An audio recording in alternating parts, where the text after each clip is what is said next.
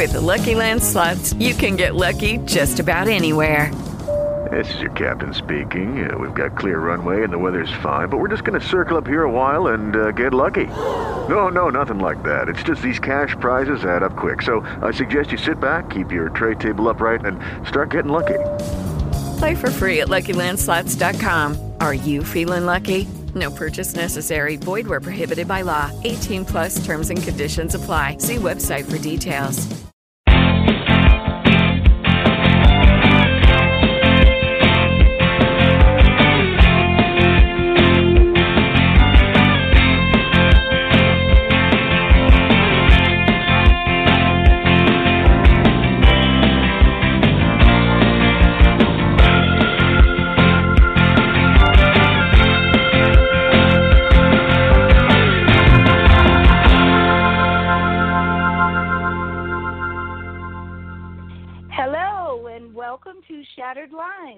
An informed, conversational, cutting edge radio show in touch with today's issues that impact the lives of crime victims, addressing the aftermath of crime, forging a path for hope, building awareness, and empowering listeners for the future. This is Donna R. Gore, aka Lady Justice, your host, with my co host, Delilah Jones president of ImaginePublicity.com, welcoming you to today's show and to our, our library of weekly archive shows. And it is always our goal to make a, dis, uh, a difference.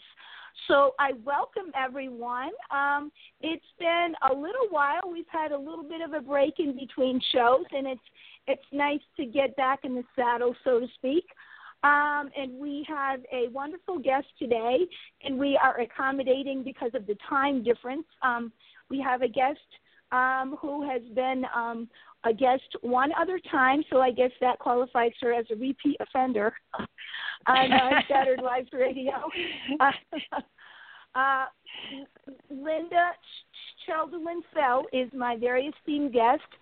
She is uh, happens to be the uh, publisher of the Grief Diaries anthology series. She is uh, an award winning author herself. She's a producer.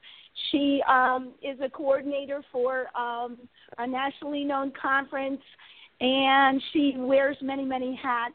Um, and uh, we just thought it would be a good idea to do a second show as an update because I believe it's been uh, about a year or more since we did the first one, and as I said online, oh have oh how we have grown, um, and we're also going to dedicate um, probably at least half of the show to one of the new books that have come out because it's very interesting to me and our audience.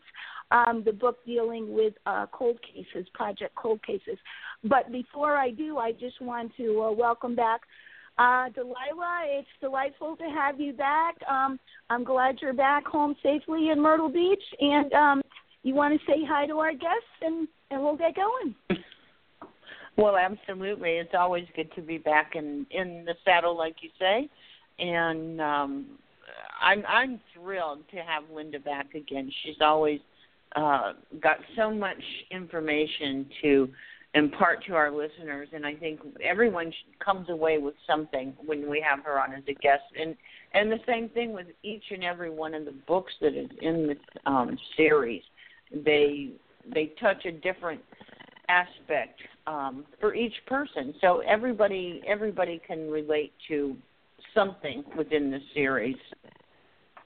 Absolutely. There's something for everyone. And that's that's what I've tried to uh, address in my book signings too that I've had. It's not strictly about homicide loss and um, bringing it bringing it home to the customer is kind of what we what we try to do. And um, and as we know, homicide is not an easy to- topic, and neither is cold case, which is very akin to homicide, and also the other the other uh, topic that's very close to our heart. Um, and I just want to do a little 30 second commercial before we start.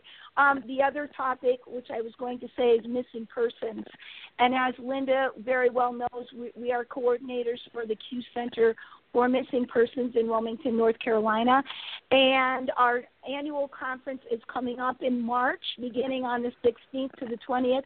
So I would encourage everyone to go to ncmissingpersons.org uh, and register for that conference. It's one of a kind. It's wonderful, and not to mention that part of the proceeds for my book goes to that organization. So now that we have that little detail out of the way, um, Lynda, welcome back to Shattered Life. It's a pleasure to have you. Oh, thank you so much, ladies. You know, it's, it's an honor to be on your show. I, I'm a fan of, of your work, and um, actually, what you do is very impressive. I, you know, and so to be a guest on your show is really cool for me. Thank you. Well, um, thank you, and uh, you know, you're you're just so very busy that I'm so glad that we uh, we could you could make time for us in your schedule. And um, I know for as many interviews, media interviews, and uh, TV TV stations and whatnot that you do, it always comes back to framing the issue of telling your story. Now we had the benefit of um, delving into that a little more deeply in our, in our first show, but for those who may not really know how you got involved in this, could you give us a thumbnail sketch of of how of of how your story began, and then we can use that as a springboard um, for the other topics we want to get to today? Sure, absolutely. I, my story began kind of unusual. In 2007, I had a dream, and it was one of those nightmares, uh, you know, that you wake up in a cold sweat, and it's very vivid. And I dreamt that our third born, our 15 year old daughter, died in a car that flew off the road and sank in a lake, leaving behind an open book on the spot where she disappeared. And it shook me up so much that I actually sought out a psychic medium because it really was frightening. And two years later, we lost our daughter in as a backseat passenger in a car coming home from a swim meet.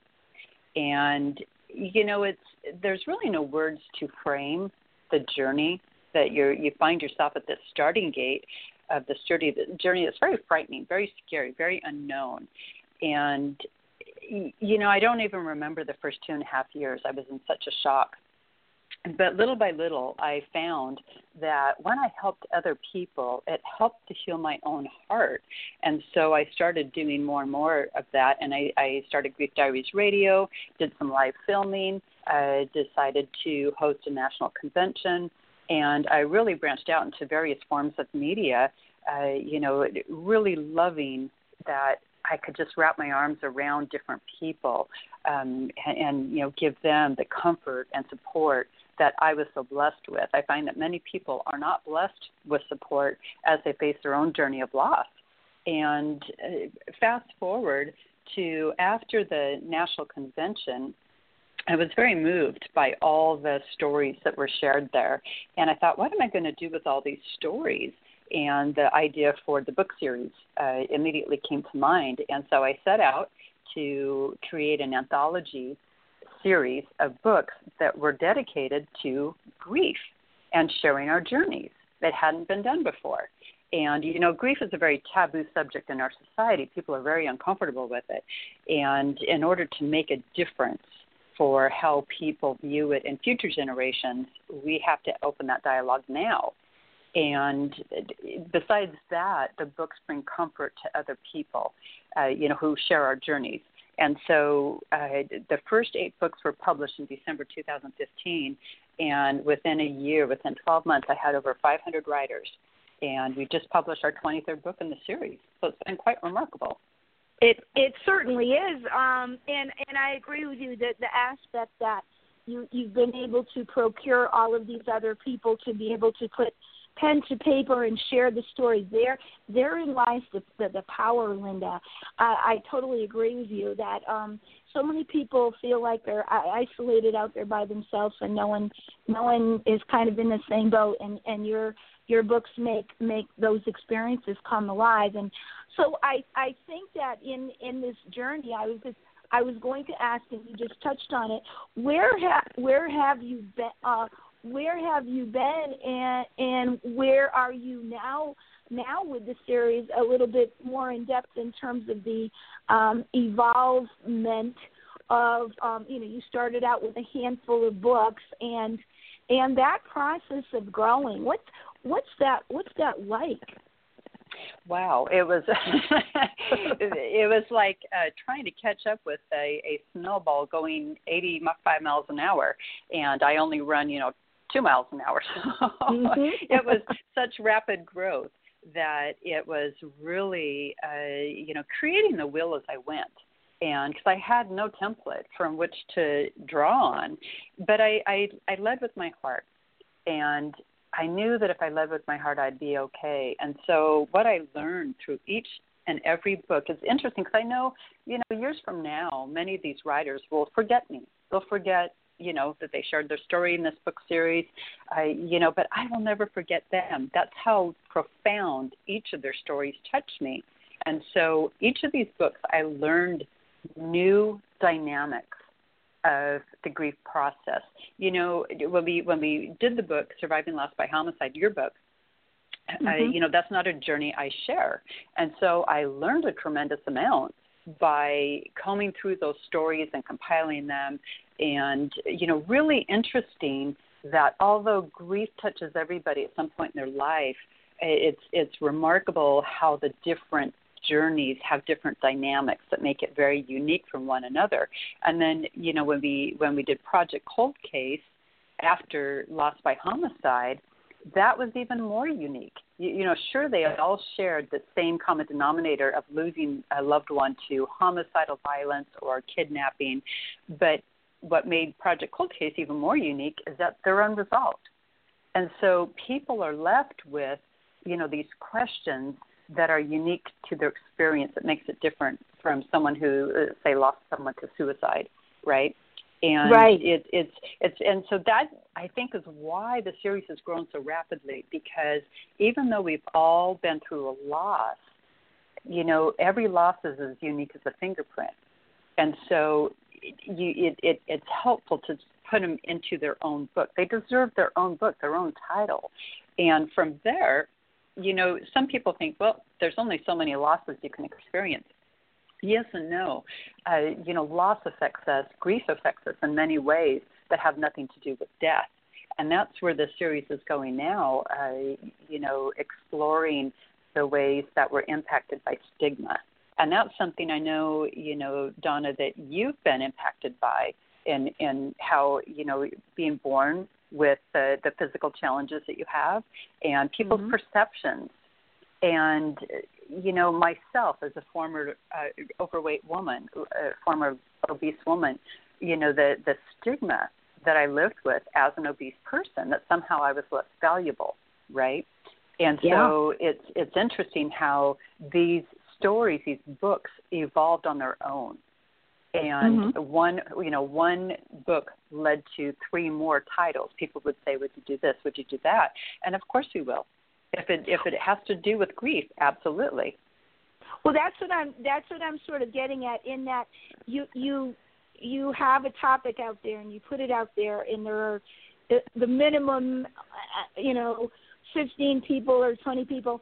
And then how do the other ideas spring forth from that? Are you perpetually getting people submitting new new ideas? Or Every how does, day. How does all yep. that get sorted out? Or you know, I just was wondering about that aspect of the process.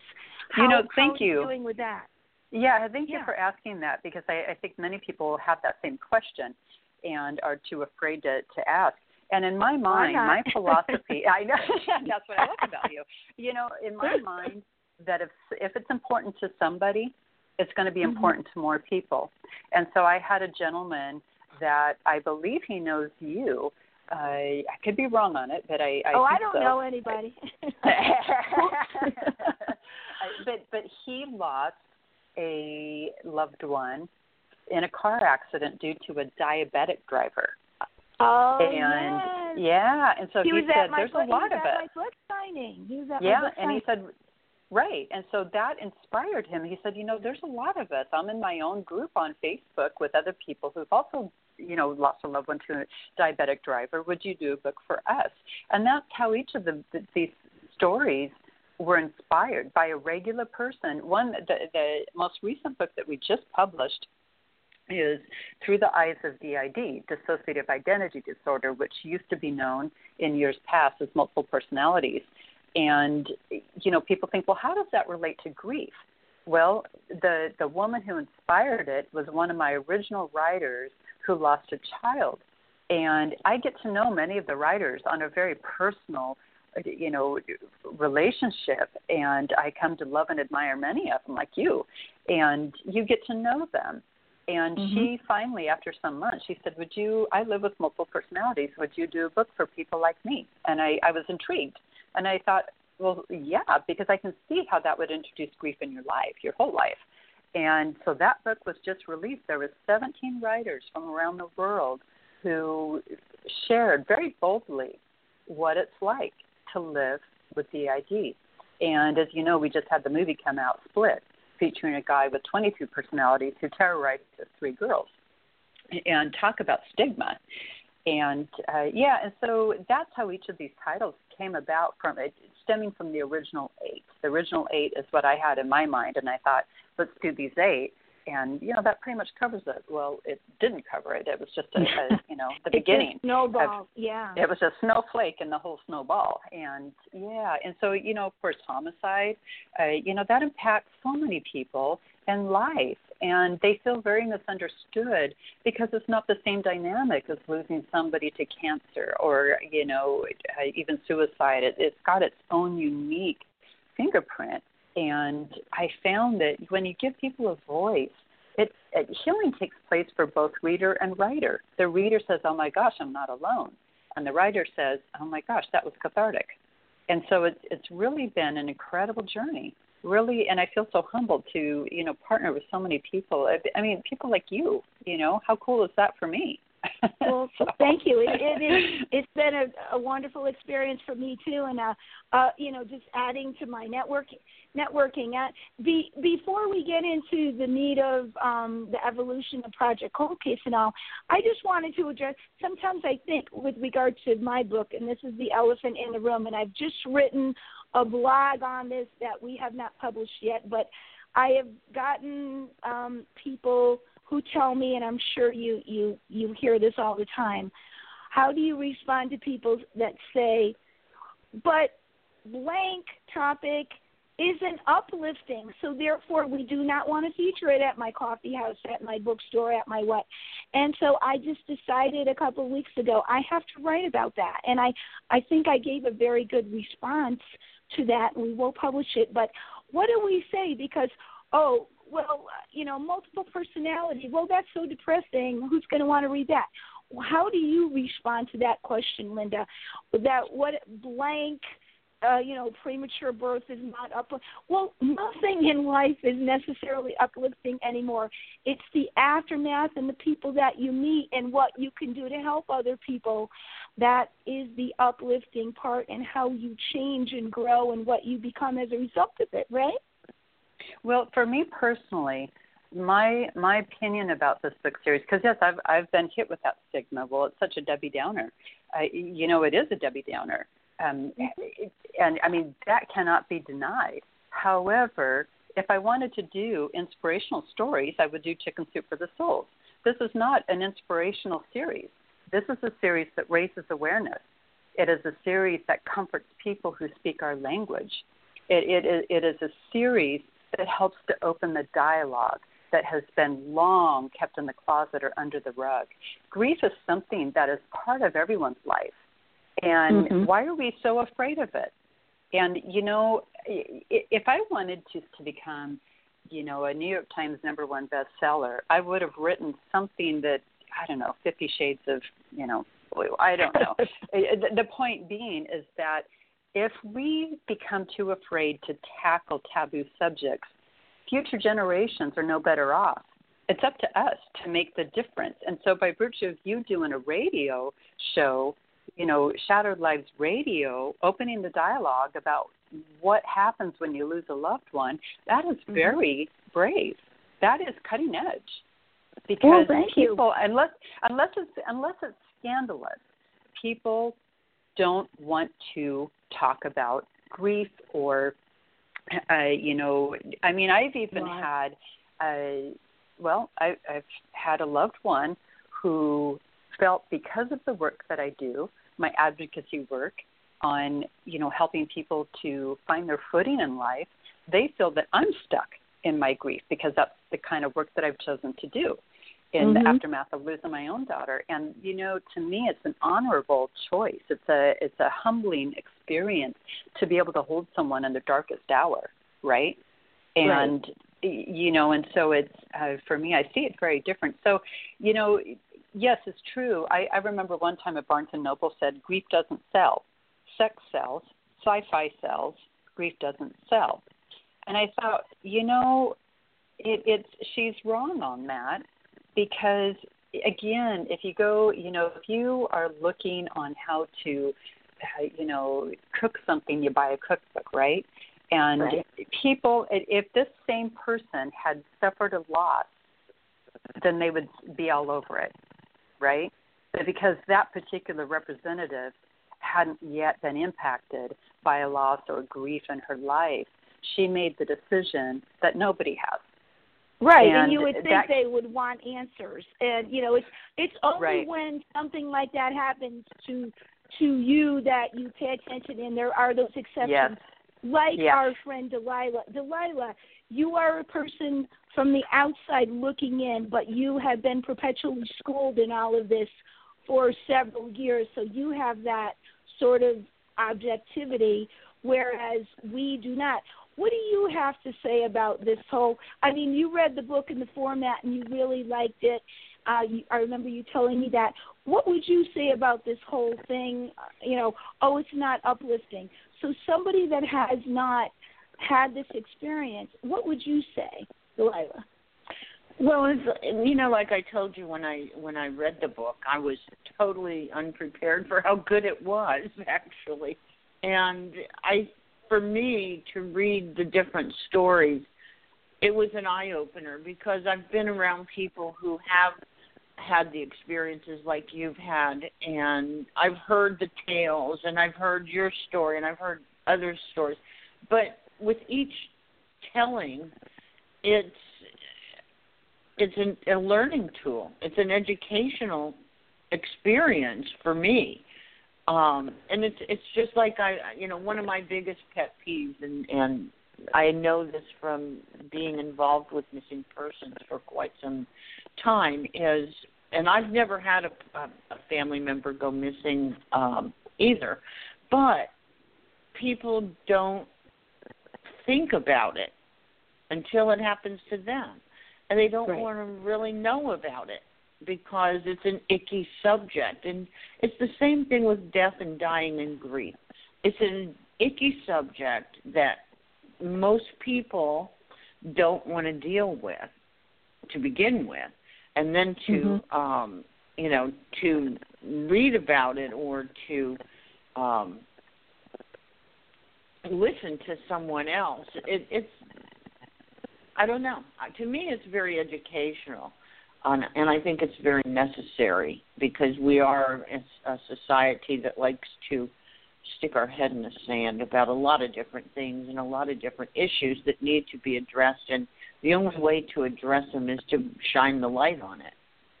Well, absolutely. I just think look at all the change that we're undergoing as a society whether it you know be in crime, whether it be a political, whether it be you know the changing.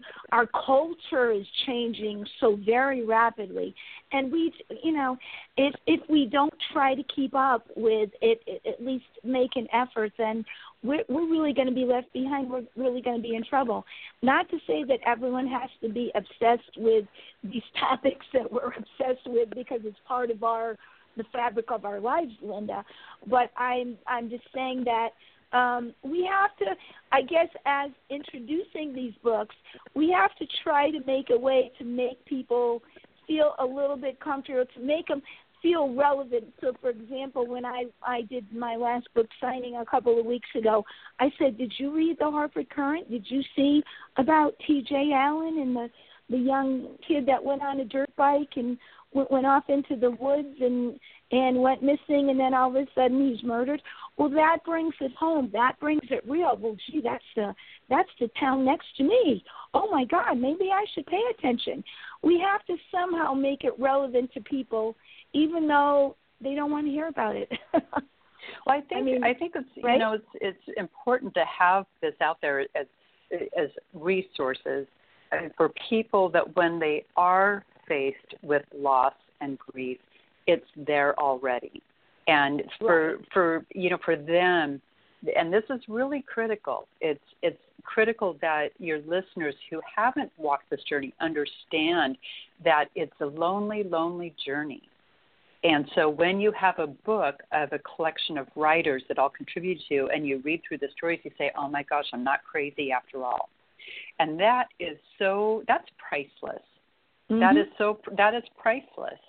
And you know what it does do for people who have haven't faced loss themselves is that they can read through it to see to get a glimpse of what life is like through the eyes of those who have.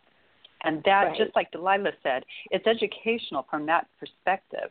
And, mm-hmm. But even more important, professionals who study this kind of stuff in college and beyond, yet have not walked it, this gives them a collection of non clinical stories, unbiased, unfiltered, you know, firsthand stories for them to study. And that's yeah. another important element of doing these books is that and because oftentimes you think of you know these kinds of things professionals will examine them right? But they're all written from these clinical viewpoints that forget the human side of it. It's more from right. that what you've learned in school not what you've actually experienced. And there's a big difference. And so by reading the firsthand accounts from people who you know a broad spectrum of backgrounds right some of them have right. PhDs, some of them are MDs, some of them are homeless. And by ha- allowing everyone to have a voice, you get such a, a you know a, a deeper appreciation for the the perspectives. And I think that that's really really important to have this non-clinical selection of stories you know about this one experience it's it's having that non-clinical is is critical actually I, I totally I'm glad you brought you. that up, Lynda, be, because that's that is exactly what hit me um, in reading the book was that everyone's story is different, and yet it's all important. Everyone's story, right. you know, there's not one story that is more important than another. It's important because it needs to be told.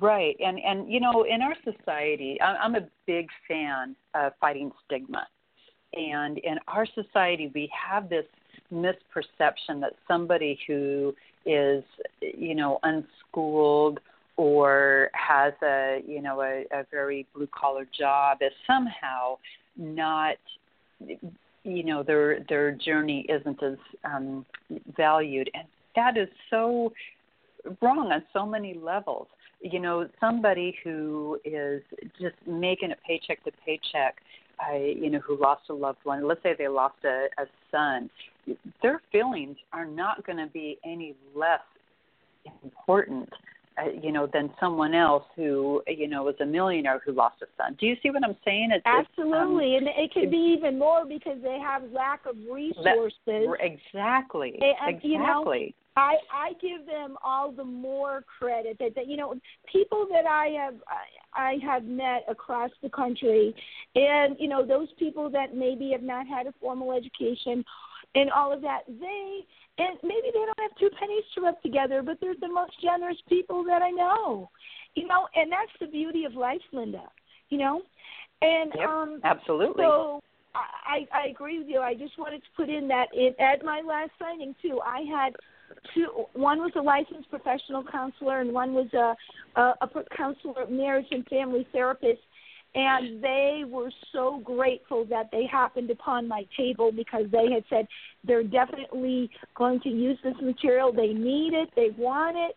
They want to join my website and all of that. So it was very valuable from that perspective. So you know we have the people that can put it on the shelf. No, it doesn't affect me, but I can use it for reference or I can give it to a friend or a neighbor that I know can use it. And we'll put it there. I'll look at it when I want to. It doesn't directly relate. But then we have all these other people. So what I'm trying to say is this whole series is so valuable. It's a it's a very tapestry and it's growing and I'm so you know, I'm just so grateful to be um, involved with this, and hopefully I'm going to be involved in one or two other books, and who knows.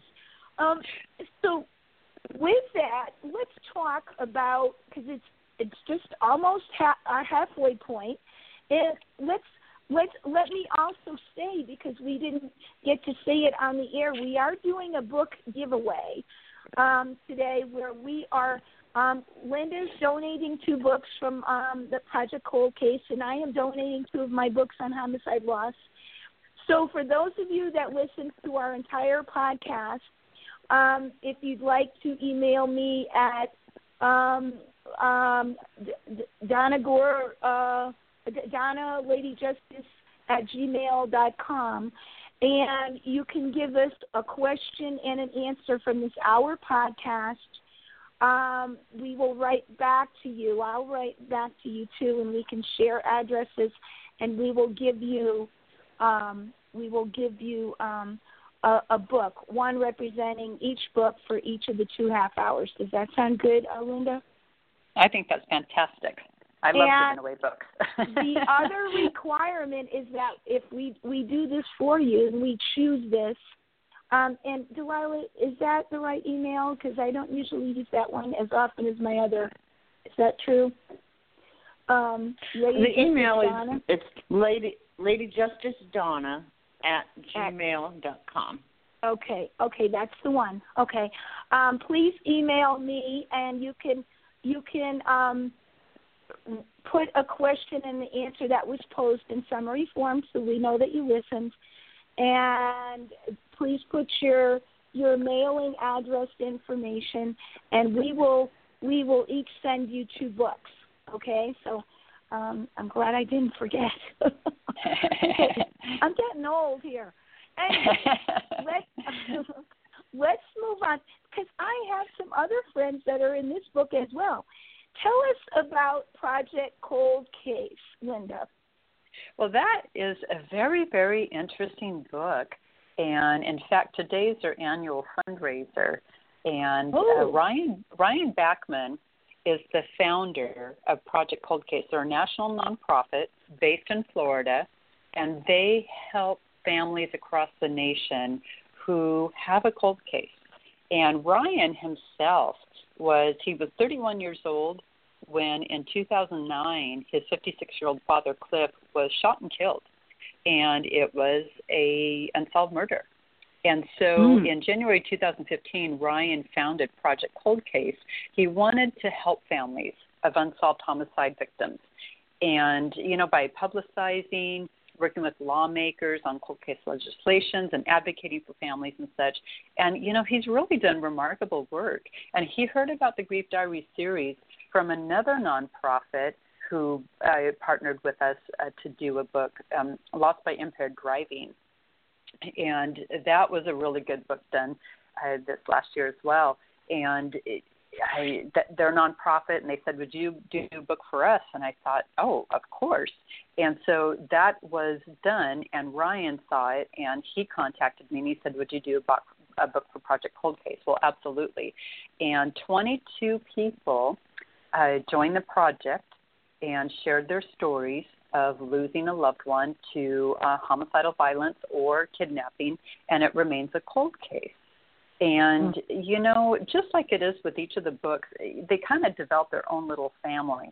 And this one, uh, very, very interesting. A very good book. It was quite large, over 400 pages.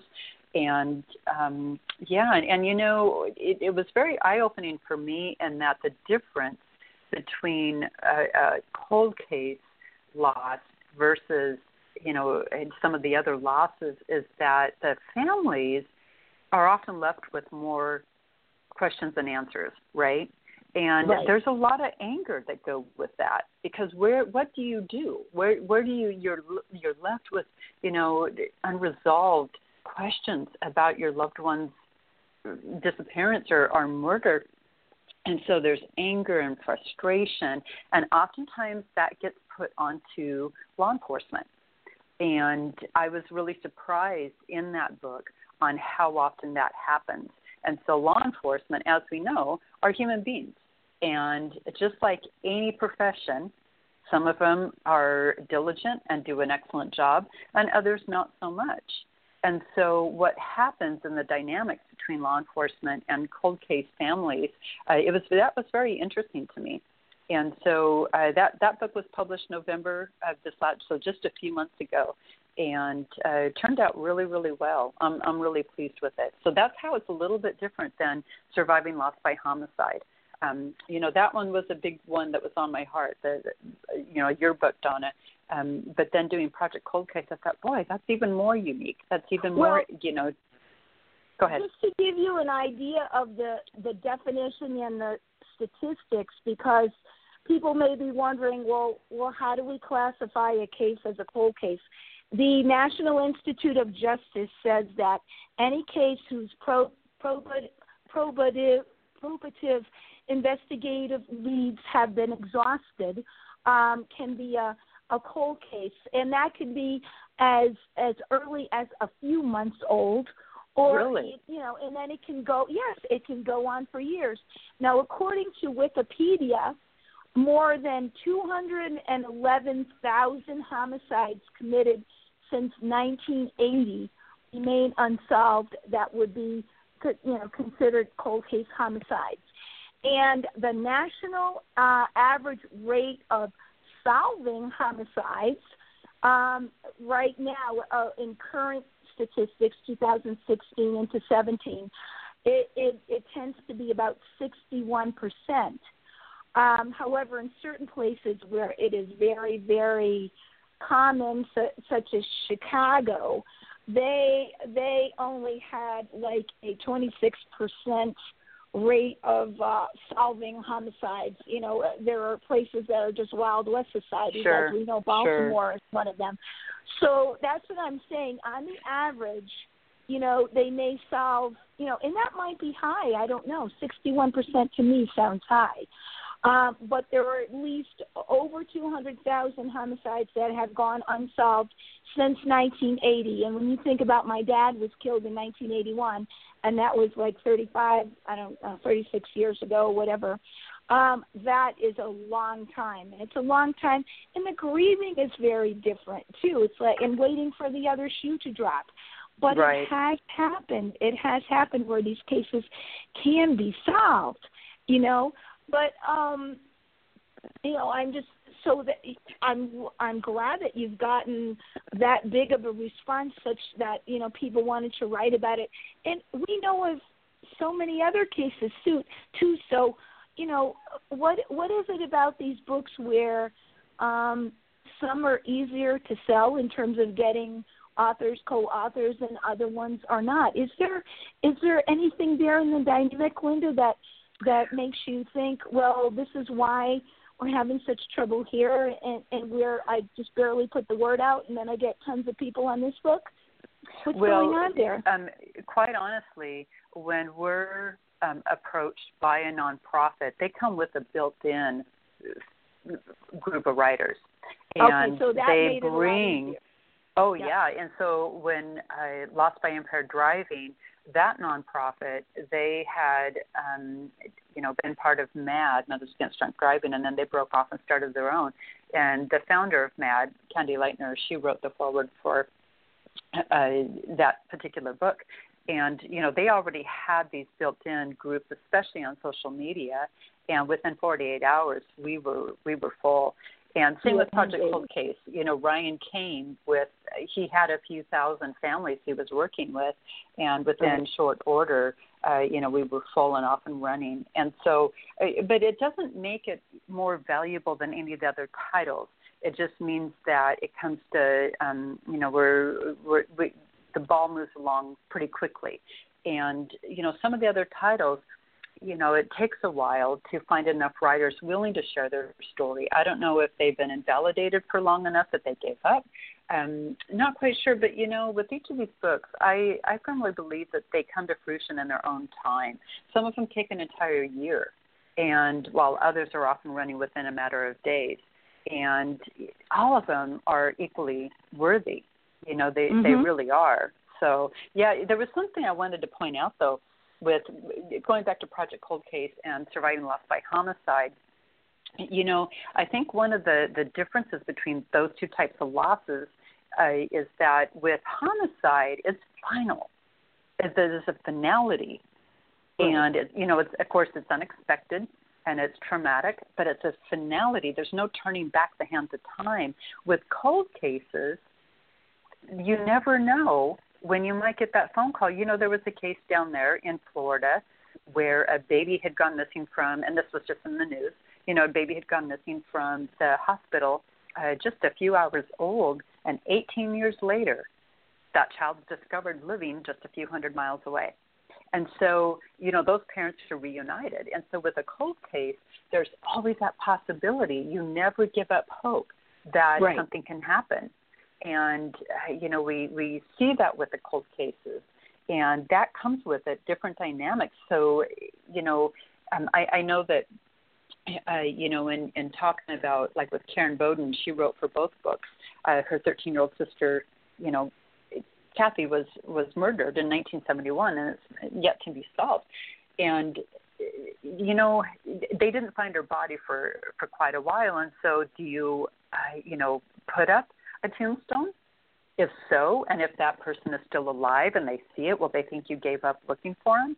I mean, there's really some interesting dynamics that go along with cold cases, you know, as opposed to the homicides that are just so final. There's no way you can, you know, question, uh, you know, someone's death you know proven death. Yeah, and the interesting thing too is I understand there's some kind of a tie between somebody else now that has recently come out that maybe there is a connection to to her sister's case.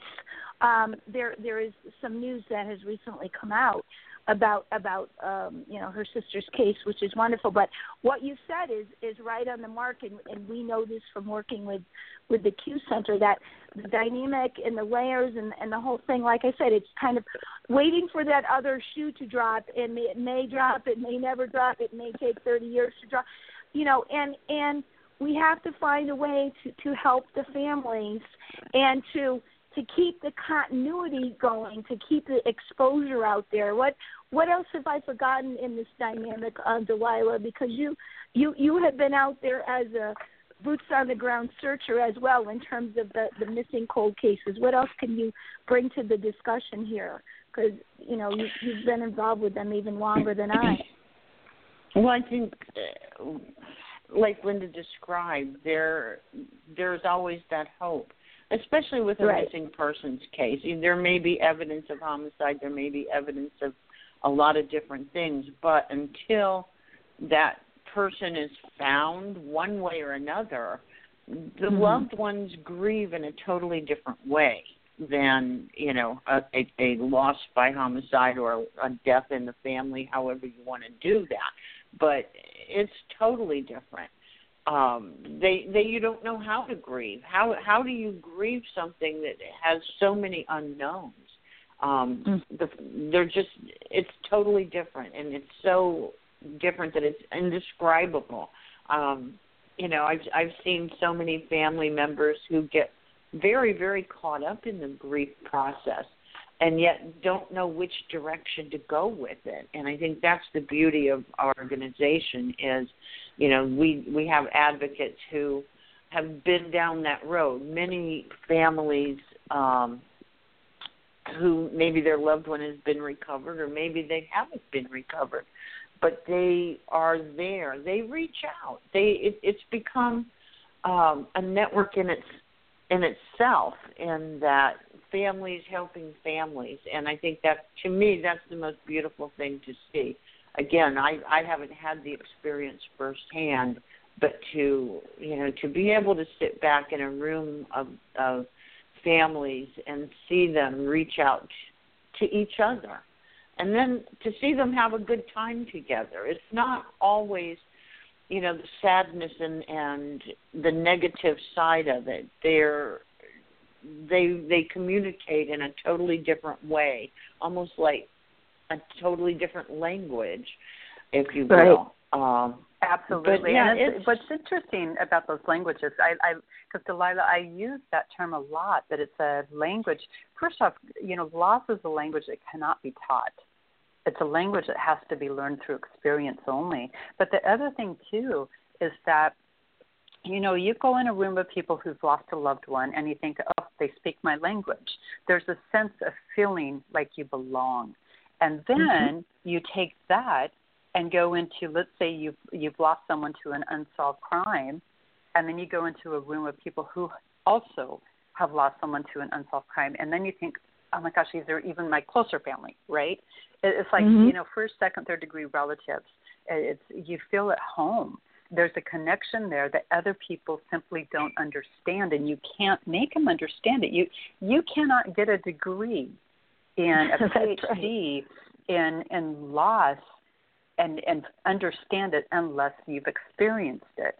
And so that sense of family is is so important and so critical because it it also offers that same reassurance that if they can survive so can i and right. you only gain that when you're in the company of others who know your specific journey, such as loss of a loved one to a cold case, or do, you know, do kidnapping. you think that, that your book, your books try to foster that? And I know that we all have our individual, um, you know, web pages for each book, and you know, uh, granted, I don't post over there as much as I did initially. I try, but you know that could potentially be all these little subfamilies. But again i'm thinking to myself i'm way down the road 35 years or so and then someone just had their homicide a year ago. Maybe maybe they think we have nothing in common. I have something that i could do to help them but again you don't want to sort of push yourself on somebody if they're not in in the same mindset just because you've had the same thing happen doesn't mean that you're all going to click. But I would think with all these 500 writers and you have all these little subgroups and they each have their own web page and they're all in the book together. Is it your hope that they can kind of come together as a little family? Have you seen that, Lynda? They do in many of the books. And you know, I I I, I have no explanation why they do in some books and not others, um, but many of them enjoy a close camaraderie, and you know it's very heartwarming to see. But I think mm-hmm. I think it's important that even though someone might be only a few months fresh in their loss versus you, Donna, who you've got all that experience under your belt, plus you have the credibility of having done Shattered Lives radio and blogging for a very long time. I, you know, you've got all that that back experience as well. Um, I think many people are so fresh in their own journey that we just need to be there with them without trying to. How do I say this? Um, because you know, I want to say to people, it does get less awful. It does. The sun does mm-hmm. come out again I want to say that to them, but they are not in a position or a mindset to believe me at that point. And so you almost right. discredit yourself when you try to convince them to skip ahead. And, you know, it's just more being in that moment with them and in their moment of darkness rather than trying to sh- shine my light onto them, just being there with them so they're not alone in their darkness. And that because they could I, because, resent it. You don't want them to right. resent your attempts right. to help. Right. right. And so that's that's the thing is that I think it's really, really important and this is my personal belief and my personal philosophy that the mm-hmm. very first steps toward healing begin with validating our grief. And many people are not allowed to validate their grief because family says to them or friends say to them, When are you going to go back to normal? Or haven't you moved on yet? Or right. things like that and so they don't feel validated. They're not given the support that I had. And mm-hmm. truly, you cannot begin to heal from something until you've validated that something in the first place. And only then can you begin to process what happened, and processing leads to healing. So it's a step by step. And you know, so so when we want to surround them with our light and and tell them it's going to be okay, you know, if someone had said that to me early on, I wasn't sure I would believe them. Like, how can this be okay? I'm not sure I can survive. Really, right. I'm not and, sure I can survive. I and, don't know and that so, I want Susie Sunshine every single day when I'm feeling in the depths of despair. You know, it's like, oh, go away. yeah, it's almost you know? like somebody who come out out of a dark room into a bright sunlight. It hurts your eyes at first, and so yeah. I think it's important to validate their grief first and be there with them. And then you know gauge because everyone's different right? It right. depends on how they were raised uh, you know what filters they have for their life. And and so it's important to kind of gauge what they need at the time and respond with that. And mm-hmm. uh, you know and so with everyone it, it is different. Um I think in the homicide book, I think that was one of them where the the differences in the journeys, the length of time, was a pretty large difference. I want to say in the um, like loss of an infant, you know that that difference um, in the journeys in terms of years wasn't quite as extreme. And there is a lot of healing that takes place with time. I mean, as much as we hate that thought, it is true and mm-hmm. you know i'm i'm a little more healed than i was last year or two years ago or three years ago or four years ago i can't deny that and mm-hmm. uh, you know the wounds will always be there but my coping is but you stronger. have to accept that and you have to right you have right. to be willing to trust to trust your feelings and to trust other people before you can move on in the next step of grief and be willing to go back you know it's not linear as we all know one step, right. two steps, three steps, two yep. steps or five forward, stages. three steps right. back. So yeah. I guess we all have to be cognizant of that. And I'm wondering, we we have about 11 minutes or, or so left of our show, just to give you a little time check. And um, I'm wondering, um, what what is your what is your overreaching goal with with with um, this series? I know you said, well, eight books and and I will have covered it. Well, ha ha! Look at look at what you've learned.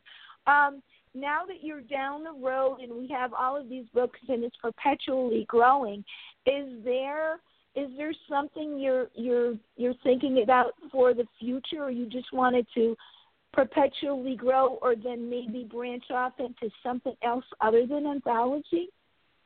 You know, I do. Um, ideally, in a perfect world, I would love to see a, a TV show that is based around grief, a reality show.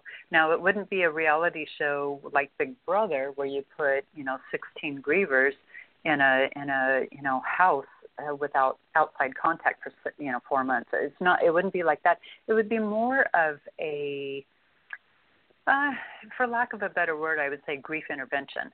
It would be a show where we would go and sit with somebody who is really struggling, who hasn't yet found their, their footing in life, and sit with them, examine why they haven't found their footing, what resources uh, you know are available to them, and explore. And and the reason for doing that again because media is very powerful, and being able for to allow people to go inside a home with us and get an upfront and center view of someone's life because of grief and how it's impacted them and prevented them from enjoying you know the the riches of life um, I think would be very valuable. People are very uh, you know visual, and so mm-hmm. you see all the different kinds of reality shows touching on different things, uh, but grief is not one of them. And again, it's up to us to open that dialogue because if we don't, future generations inherit the same stigma, the same, you know, taboo.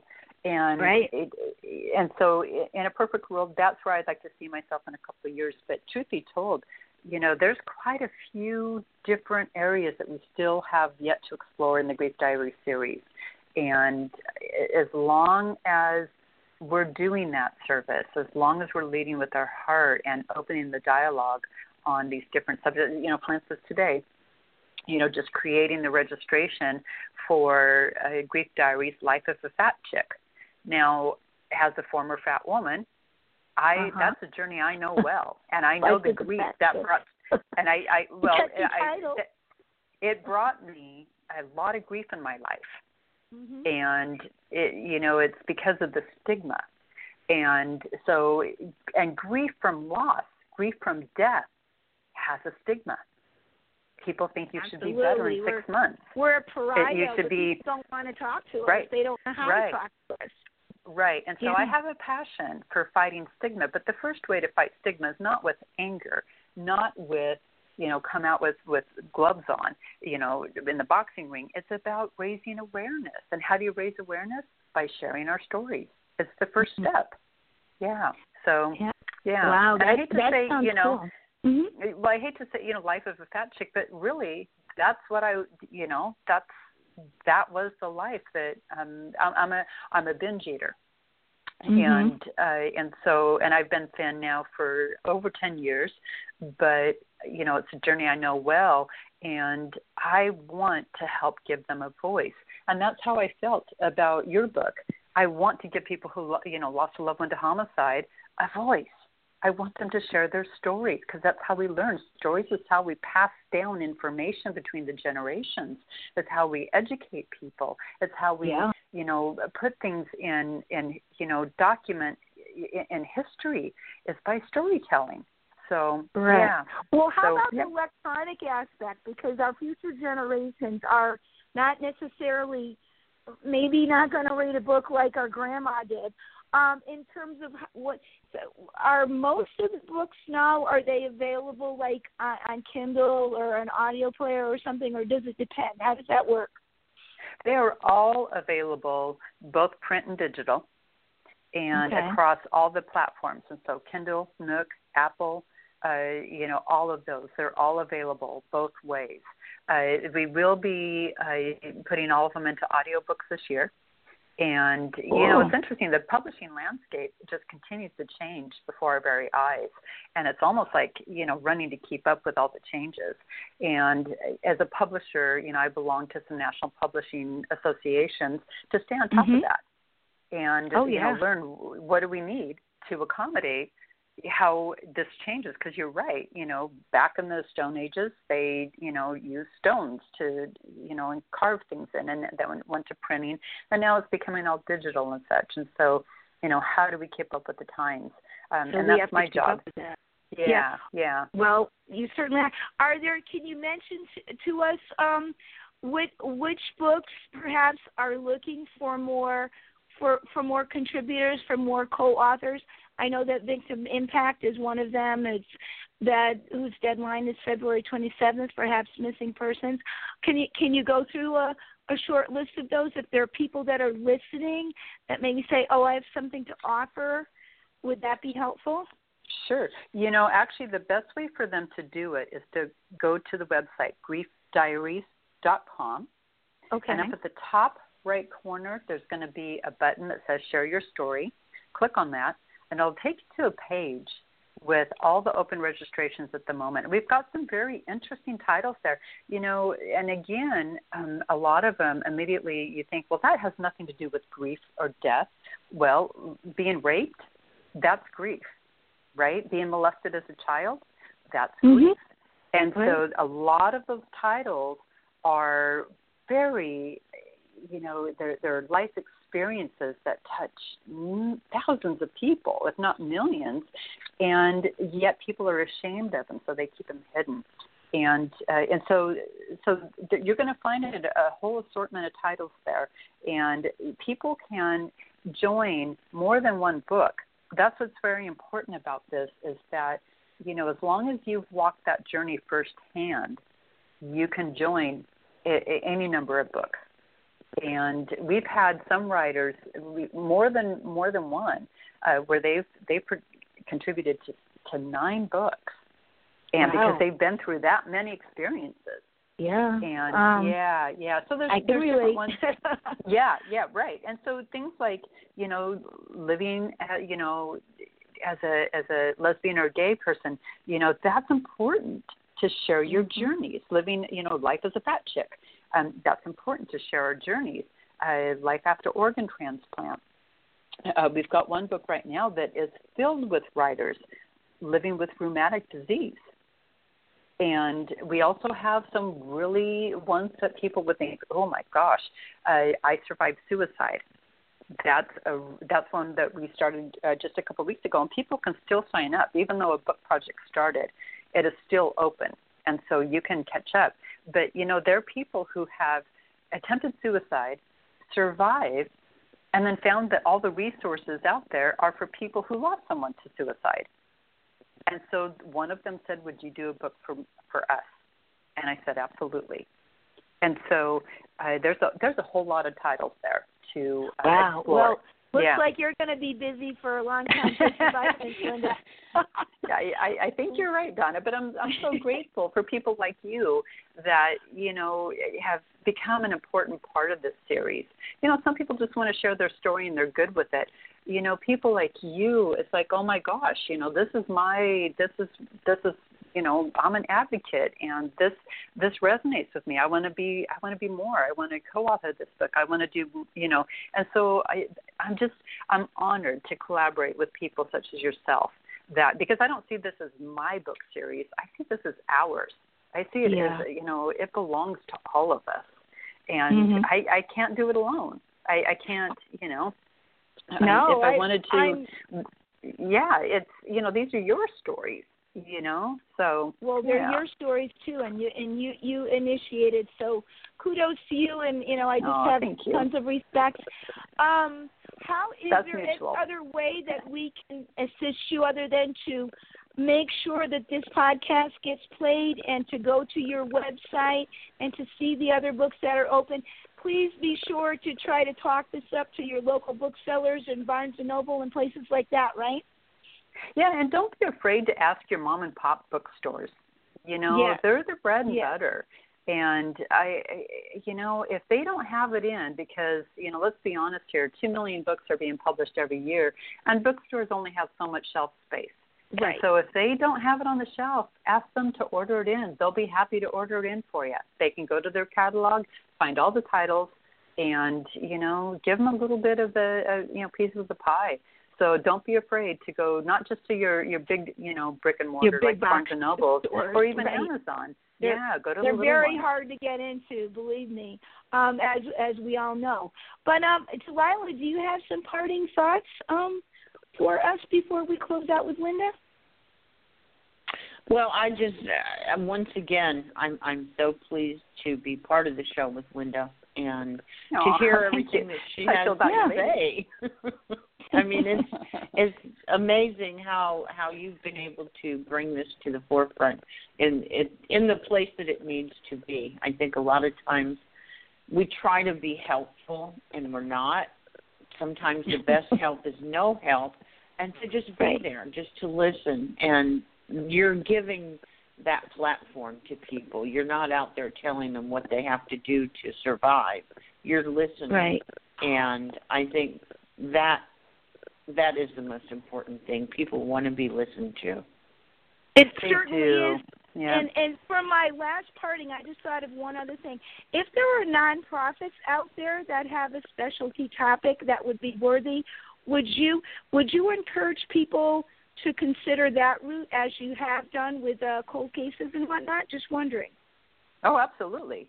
Absolutely. Yeah, yeah. And uh, you know, if you see a topic there in the the list of books that um you're you're you know there there's a hole there and you think, "Oh, they should do this."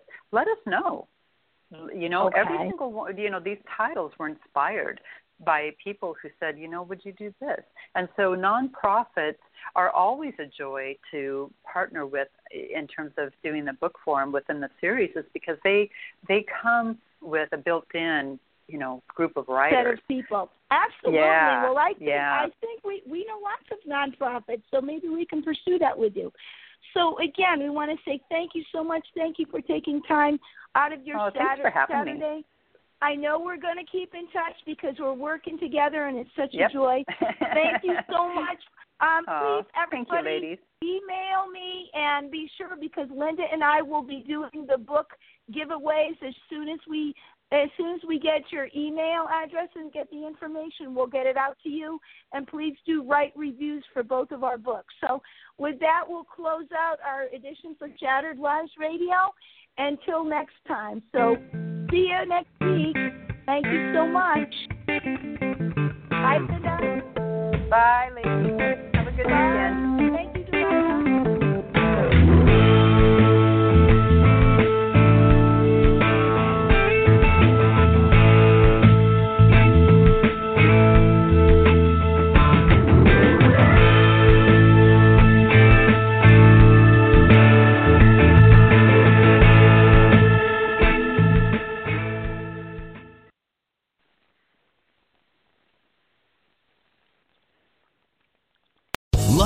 Casino asking people what's the weirdest place you've gotten lucky? Lucky? In line at the deli, I guess? Aha, in my dentist's office. More than once, actually. Do I have to say? Yes, you do. In the car before my kids' PTA meeting. Really? Yes. Excuse me, what's the weirdest place you've gotten lucky? I never win and tell. Well, there you have it. You can get lucky anywhere playing at LuckyLandSlots.com. Play for free right now. Are you feeling lucky? No purchase necessary. Void where prohibited by law. 18 plus. Terms and conditions apply. See website for details. If you only have a 401k, you're not getting the most for retirement. Wait, what? Add a Robinhood IRA on top, then they'll boost it by 3%. You can do that? And if you transfer in any retirement account, you get 3% on top of that. Is there a limit to the match? No limit. Robinhood Gold gets you the biggest contribution match of any IRA on the market. Sign up for Robinhood Gold at Robinhood.com slash boost by April 30th. Subscription fees apply. Investing involves risk. 3% match requires gold for one year from first match. Must keep IRA for five years. Match on transfers subject to additional terms and conditions. Robinhood Financial LLC member SIPC.